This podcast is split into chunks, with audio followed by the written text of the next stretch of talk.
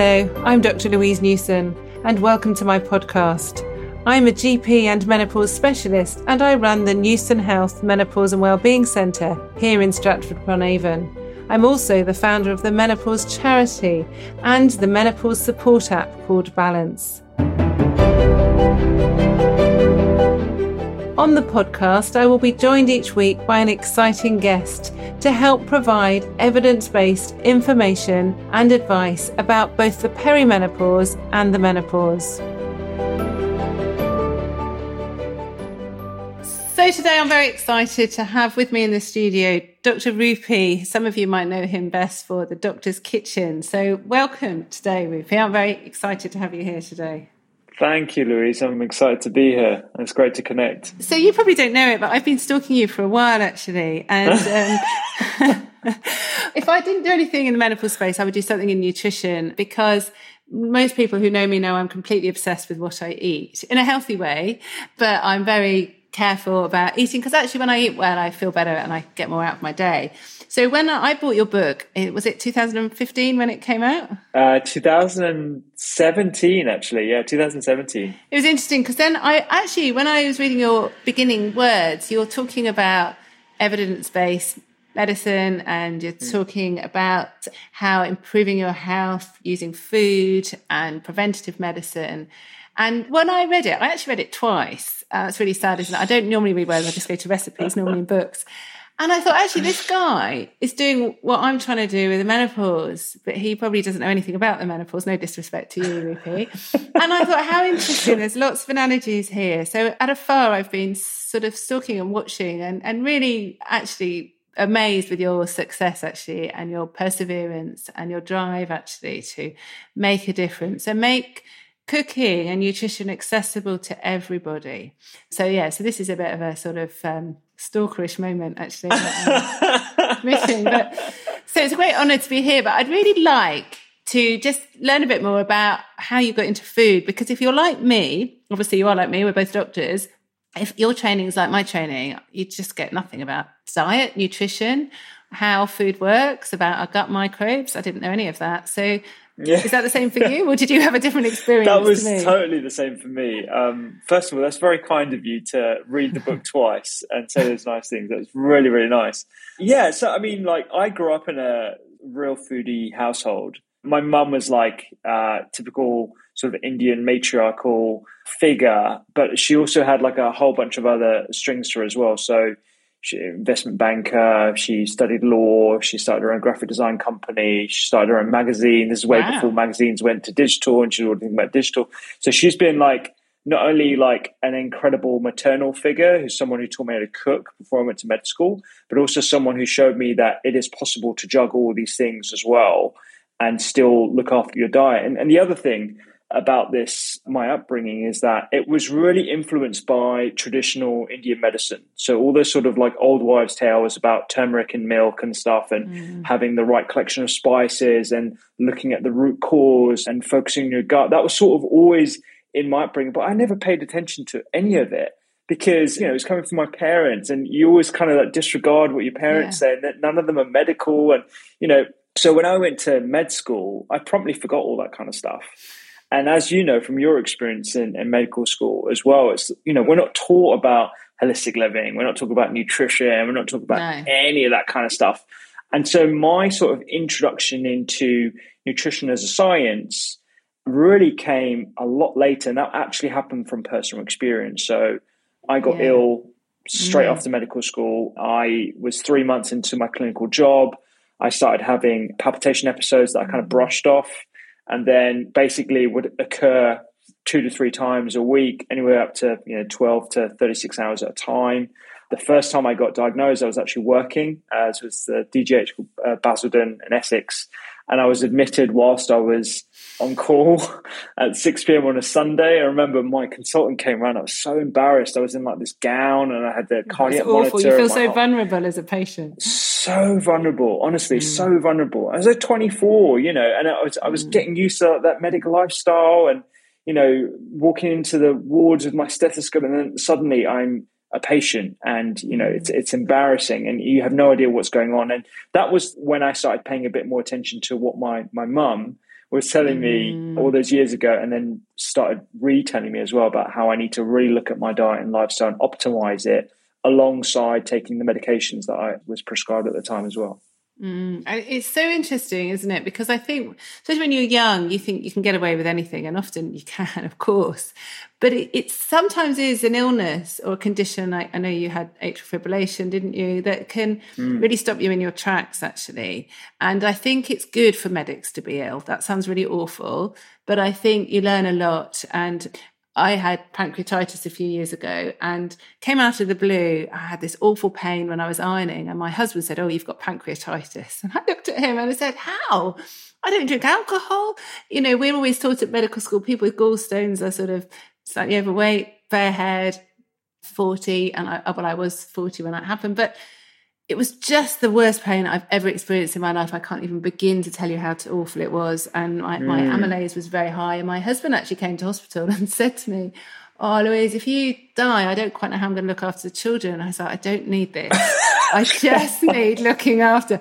And that first night, my blood pressure was going down, my pulse was going up, my oxygen saturations oh, wow. was going down. I, we all know how serious pancreatitis is. Yeah. And it was really, really scary. And I learned a lot about how to talk to patients because there was that compassion that sadly wasn't there for some of the medical staff, partly because they were busy.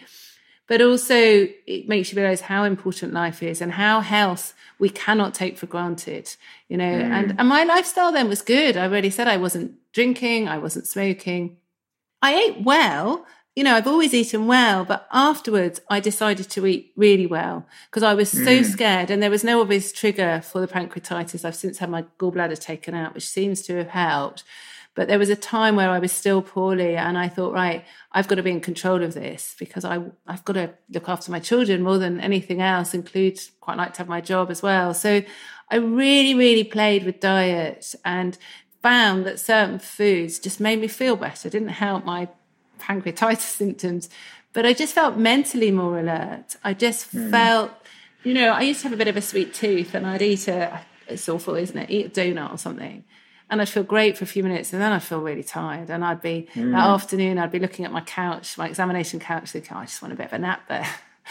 and then I suddenly thought, not having these processed foods, not having sugars, I didn't have that dip so you're nodding, so I presume that you agree with yeah. that. Yeah. Yeah, totally.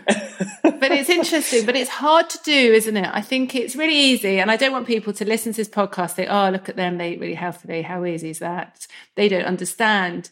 But it is really difficult to change eating habits, isn't it? Yeah, absolutely. I mean, just to go back to what you said about why it's important for medics to maybe not personally experience ill health, but have that real close experience. I completely agree with that because at med school, we're all taught communication skills, we're taught how to empathize. And I think most people who are going to medicine are empathetic people. However, when you have that personal experience, when you're literally wearing that gown, where you're literally in the hospital for days at a time, where you're looking at the risks of having an intervention like an ablation or mm. removing your gallbladder, you're reading that consent form and it's you on the other mm. side of that form. It's completely different, a completely different experience. And so that's why I think it, a lot more medics are getting involved and learning about lifestyle because if it's not them, it's their loved ones who are having these problems, whether it be type 2 diabetes, cardiovascular disease, strokes, all these things that we know are preventable through long term changes to one's lifestyle. So I think that's really important. The principles of healthy eating that you'll know that I talk about in all of my books, and they haven't changed despite what you might have seen through the headlines in the nutrition world. You know, suddenly cheese is back and butter and all the rest of it.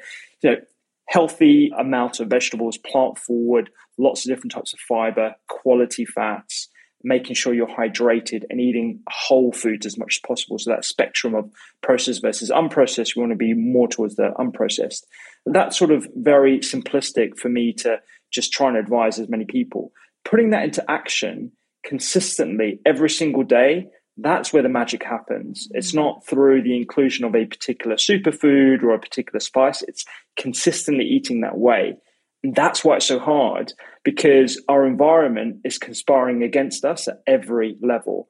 So you were just talking about a donut, for example. When I was working as a junior doctor, I didn't drink coffee. I wasn't a smoker. Definitely didn't take drugs or anything like that. had a drink at the weekends, but it wasn't like binging or drinking throughout the week or anything like that. But uh, my environment was in the hostel canteen. Mm. And I was having cereals in the morning, whatever they would slop up for lunch, or lunch or dinner on the go, which would be a meal deal, white bread sandwiches, crisps, Coke, you know, things that we normalize and we still normalize today. I was recently on a train and uh, I didn't bring my Tupperware with me. Which and it was, it's kind of like geeky to talk about, but I, I bring a Tupperware with my food mm. at all times now because you have to. Because my experience in the train was biscuits, chocolates, crisps. There was nothing else. The only thing I could really have was just water. So no wonder it's hard when you're hungry and you're tired yeah. and you're working to eat well everywhere you go because our environment is really, really against us.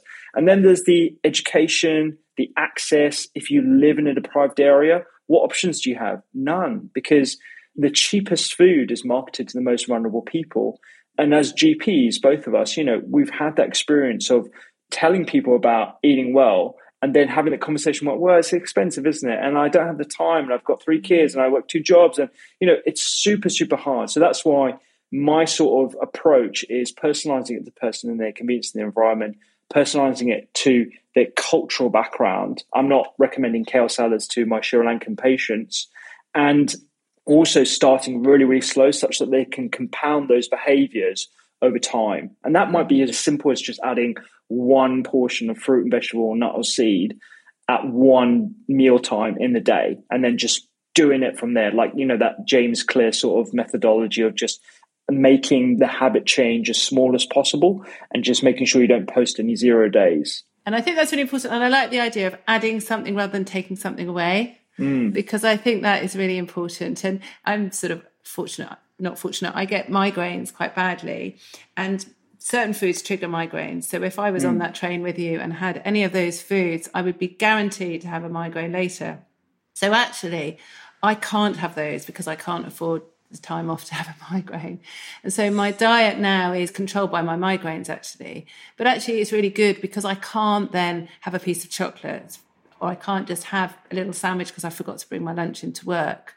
And so that way I have to be more organized. I'm like, you I have a Tupperware or I have an empty yogurt pot if I'm traveling because I can just put it in the recycling when I finished it. So I carry food with me and it's a bit of a joke. And I'm always worried about who else is eating, what they're doing. Because if I don't have lunch, I will be guaranteed to have a migraine. I can't. My husband can operate all day, and it doesn't matter. But, but actually, I think I'm. When I say I'm lucky, it means I have to eat well. But for a lot of people who don't have migraines or have another condition, they can get away with it, can't they?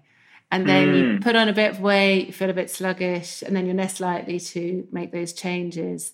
I had a patient once who was, she was so lovely. She was in her late 70s and she was larger than life. And her husband had sadly died from cancer a few years before. And she was just gradually put on weight, but she would always been very overweight.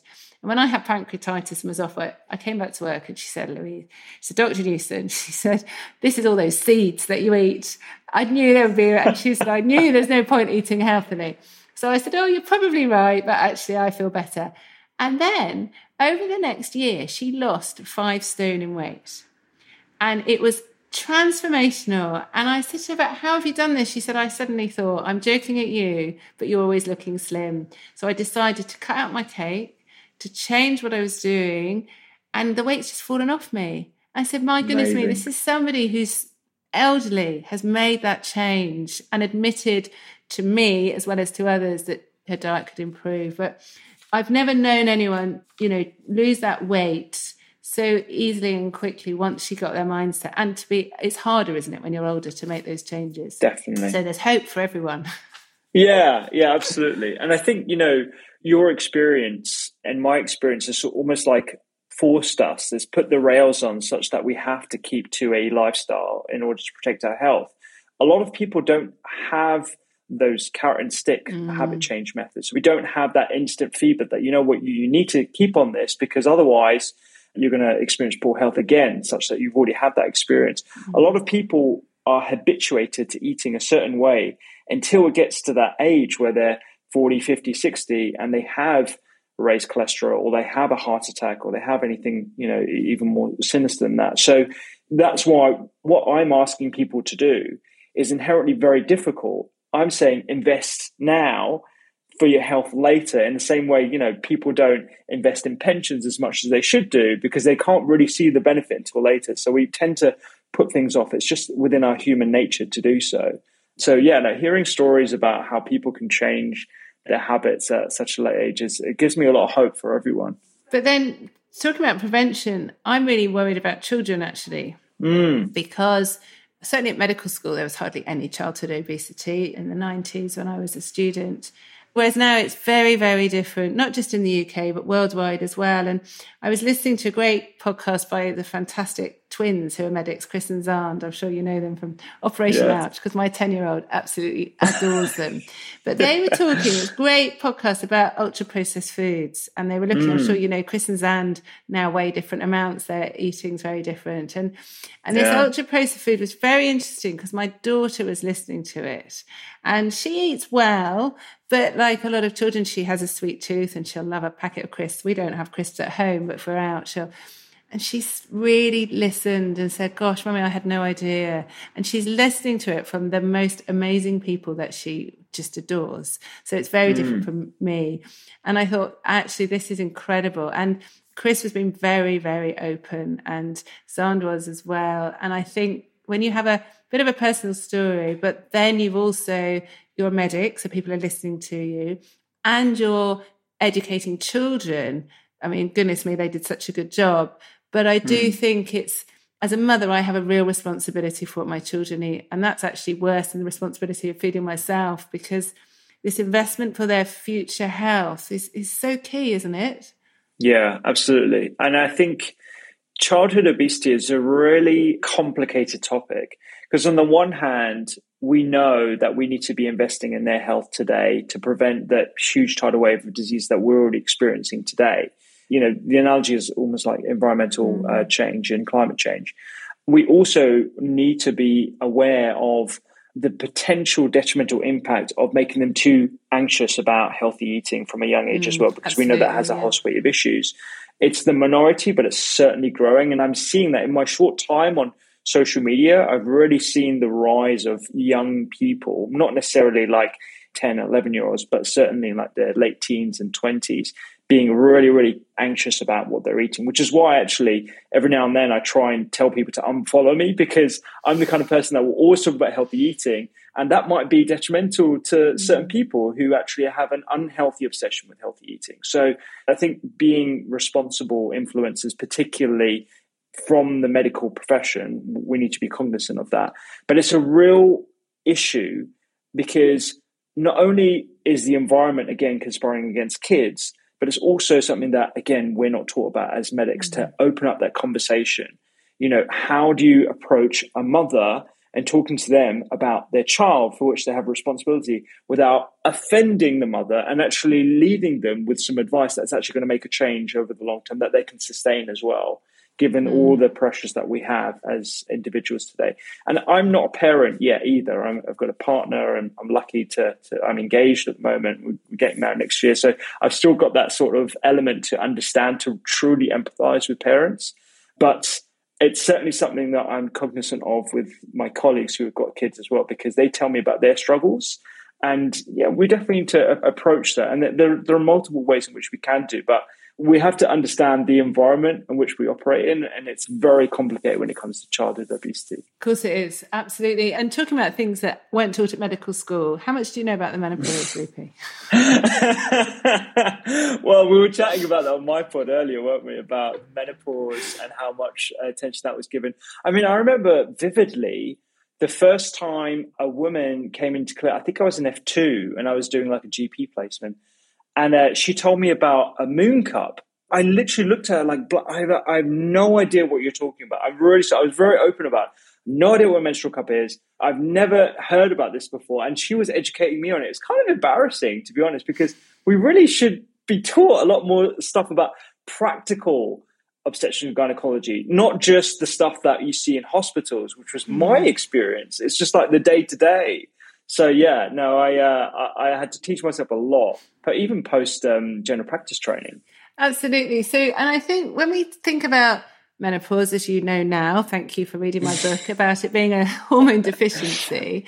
How much did you think about menopause and weight changes around this time? Mm. Did you hmm. know, or did it was it ever on your radar much about the sort of metabolic effects of low estrogen and how women can put on weight just because of their menopause rather than any lifestyle changes? So that was new to me. So when you were talking about your book on my podcast, I talked to you about how the, the lack of estrogen causing an increase in particular types of tissue, adipose tissue, creating a form of estrogen. And the reason why that can explain unexplained weight gain in middle-aged women that process, that mechanism was new to me. So I'm definitely going to be looking at that in a bit more detail the more obvious effects, the more metabolic issues that we see around that time period, it's sort of like it's very obvious now looking back at it that there is mm. clearly going to be a flywheel effect of all these issues that are related to estrogen deficiency. So, looking after someone's osteoporosis, looking after someone's deficiencies in vitamins and minerals as a result of that period is, you know, that's something that I'm taking a lot more interest in.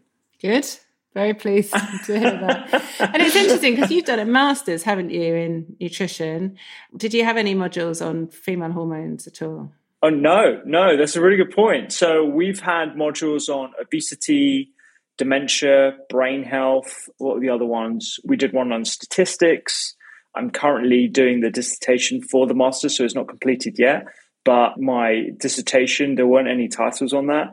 So I think there were some on um, children's nutrition, pregnancy nutrition, postpartum nutrition, but specifically looking at the menopause, no, there wasn't. And certainly something I'm going to be writing to uh, University of Surrey about actually, because it's super, super important, obviously.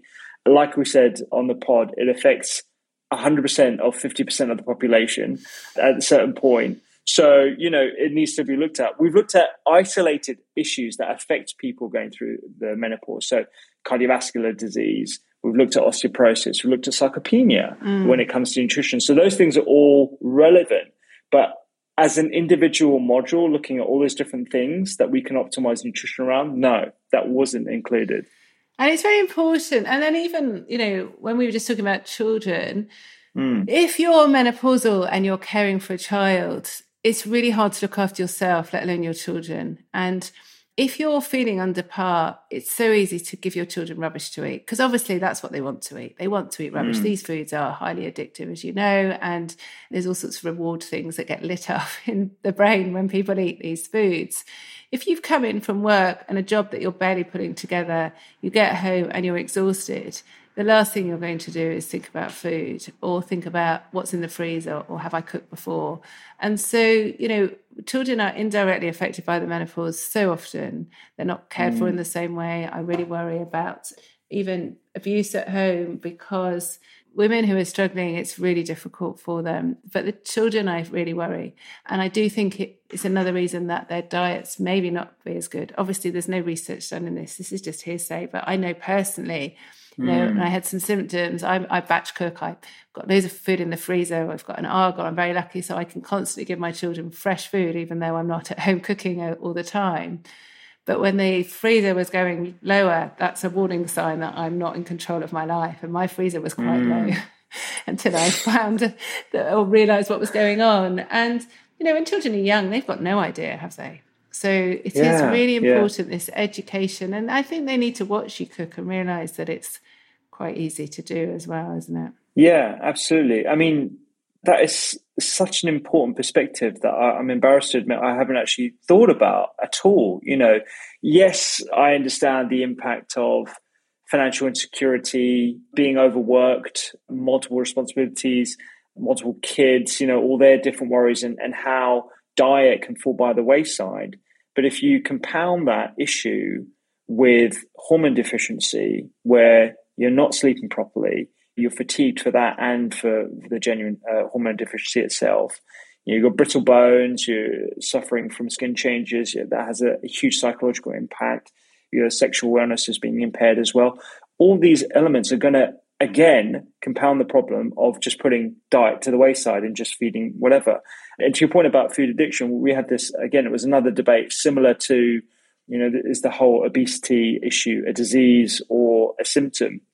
I agree. I think food, we have to get really used to talking about food and its addictive qualities because we know processing certain elements like sugars, the way it's presented to us, the visual appeal of it, all these different things do light up reward centers mm. that we have to be cognizant of because we're more attracted to that. And the companies have spent so much money in R&D to achieve what's called, literally called the bliss point. There's a bunch of studies I think that came out of um, I think it was Harvard or somewhere, but they gave uh, certain elements of food. Let's call it like a potato chip, and they would give it to a bunch of testers and they would reformulate based on their feedback again and again and again until they reach that bliss point. So this is like perfectly crafted food yeah. that has millions of pounds or dollars in, in our research and development. Mm. Of course, it's going to be like super attractive to us. It's just lighting up everything. So again, that's going to become the thing that we fall on if we're tired, fatigued, and when we don't have all those things that make us Absolutely. think straight. Yeah, I mean, even the crinkle of those crisp packets, you know, it's all lighting up your reward centers. And I had a patient a while ago who came in with really high blood pressure, overweight, middle-aged man, raised cholesterol, and we started talking a bit about diet. And he said, "Oh, my wife cooks me really well." So what else do you have? What else? Wow, every day, every night, I can't believe it. Every night when I come home from work, I go through the drive through Kentucky Fried Chicken and he said, But you can't tell my wife. And his wife was a patient of mine as well. And I said, But that's terrible. He said, Yeah, I know, but it's so nice. I can't tell you how lovely it is. And he said, Well, I'm really worried because actually now I drive five miles out of my way to Kentucky Fried Chicken, but they're opening one just down the road. And I'm wow. really, really worried. So I said, Right, you've got a choice here. You can look at your weight, your blood pressure, your cholesterol. You know, your father had a heart attack. You're going to get that weight. Or mm. you can think, right, this is a real opportunity. I'm really going to stop. And luckily, he did the latter. And then just before I left general practice, he came in with his wife. And I knew both of them very well over the last 15 years of being with them. And they were just came to say goodbye. And he said, I've just got something to tell you to his wife in front of me. And I, and I knew what was happening. And he said, You know that Kentucky Fried Chicken, you know that. And she was absolutely mortified because she could not understand why he was putting on so much weight. And they've had this big lie but then when he talked about how addictive it was, and there was a bit of a mm. formula going on, it wasn't just the food, it was the process of after work. He'd drive through, he'd have a bit of time, he'd be in his man cave before he went home, he'd sit in his car, he would stuff his face with this disgusting food. Mm. And it was this sort of self rewarding behavior that he had developed over the years, actually. Mm. But it all caught mm. up with him. But it's hard. I think when you explain to people how hard it is to come off these foods, it's actually quite a relief for them, isn't it? Because yeah. they don't realize quite the power and the chemicals that are released in the body, especially the brain, due to these foods. Yeah, absolutely. And, you know, it gives them a reason. It gives them sort of a greater understanding that it's not just because they lack poor willpower, it's because these foods are designed mm-hmm. to counter their willpower. It's designed to be as rewarding as possible. And so when you explain that to people, it's like, ah, I understand. It's not a fault of mine.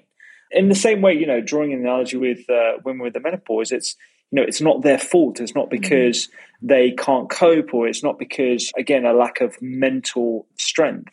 It's because they have a genuine estrogen deficiency that needs mm. to be replaced and needs to be catered for with all the other lifestyle suite of tools that we have as well to support that change. Mm. So when you understand a bit more about the mechanism and a bit more about how they can take control of that, then I think it's liberating for a lot of people. You know, I had a patient who uh, was um, a South Indian gentleman with uh, UC, and he uh, had a number of different flares, and I hadn't seen him before, but we went through his diet, and this was the first time I believe that one of the GPs had actually asked him about diet. And littered throughout this whole history were junk food, just punctuating his week. And the reason was because uh, I think he was a driver from memory and, you know, he was working a lot on the roads and stuff and would have nowhere else to eat at these service stations. So he'd go for the McDonald's or whatever. And we know, looking at peer reviewed research, a lot of the additives that are added to these processed products are irritant to the gut and they can mm. exacerbate not only your risk but also flare ups of, of inflammatory bowel disease as well. And no one had told him that. And so when we were seeing him and he'd come with a flare and stuff, and, um, you know, again, we were going through the whole rigmarole of, of steroids and determining whether he used to go to secondary care or not. Him understanding what was in within his locus of control was super empowering. And so when I saw him later, you know, he'd cut a lot of it out. He was feeling better in himself. We didn't know whether that was going to have a long term reduction in his flares because his flares weren't as often as every month or so. It was like every six months. But that alone was super, super empowering. So again, I think it comes down to education. It comes down to giving people that locus of control and just the knowledge itself can be liberating. Yeah, and it's so true, and it's such a great place to end on. Actually, is about knowledge and making choices, and I think that's really important when it comes clearly to our hormones, but more importantly to our our nutrition and what we're eating. Um, so I'm mm. really grateful for your time, Rupy. But before we finish, I always end with three take home tips. Actually, so I'd really be grateful for you to say three things that people can do easily and cheaply to improve their nutrition, if that's okay. Yeah, yeah, definitely. So I'm a big fan of um, just one more. So making the smallest change that you can to your diet, even if it is just adding one more fruit, vegetable, nut, or seed to your diet, as long as you don't have allergies. At every mealtime, if possible, that'd be great because I, I'm a firm believer that we need to be eating more. That was actually the title chapter of one of my the chapters in my last book again going against the whole the narrative of like restriction actually we need to be thinking about eating more of these things in our diets the other thing is having a backup meal so you were just talking about the freezer i think it's a really really good addition to people's um, sort of routines to have a backup meal that you can make or you can pick up and just leave in your freezer at all times. So when you do come back and it's like a late shift and it's 8 p.m. or whatever, you have a backup meal. You're not going to go for a takeaway and you've made something from scratch. And the other thing is try to really reflect what you want and find a healthy version of that. So my sort of I wouldn't call it a guilty pleasure, it's something I super enjoy, is pasta. I love pasta. My partner's Italian. She cooks like incredible pasta. But I make that pasta with like three portions of vegetables per person in a batch cook sort of meal. So I know that is actually contributing to my plant diversity and my plant points every time I eat that. And I really, really, truly enjoy that. So if you can healthify one of your favorite meals, it could be my recipe, it could be another recipe, doesn't matter. Just add more fruit and vegetable to that and have that as something that you, you truly look forward to. Excellent. Yeah, really good, simple, easy advice. And certainly, if any of you haven't seen your or read your books, maybe they don't have to read them twice, but uh, certainly have a look. We'll put links to them in the notes. So, so thank you ever so much because I know you're very busy and it's been great listening to you and uh, listen to your enthusiasm for good food as well. So, thanks very much today. Oh, I appreciate it, Louise. Thank you. And good luck with everything as well. It's amazing oh. to see how far you've grown. And uh, I can't wait to see what's next for your, your app and everything you're up to. Oh, thanks ever so much. Well, hopefully we'll get you back one day so we can talk a bit more. It's great. Yeah, yeah, for sure. Thanks. For more information about the perimenopause and menopause, please visit my website balance-menopause.com or you can download the free Balance app which is available to download from the App Store or from Google Play.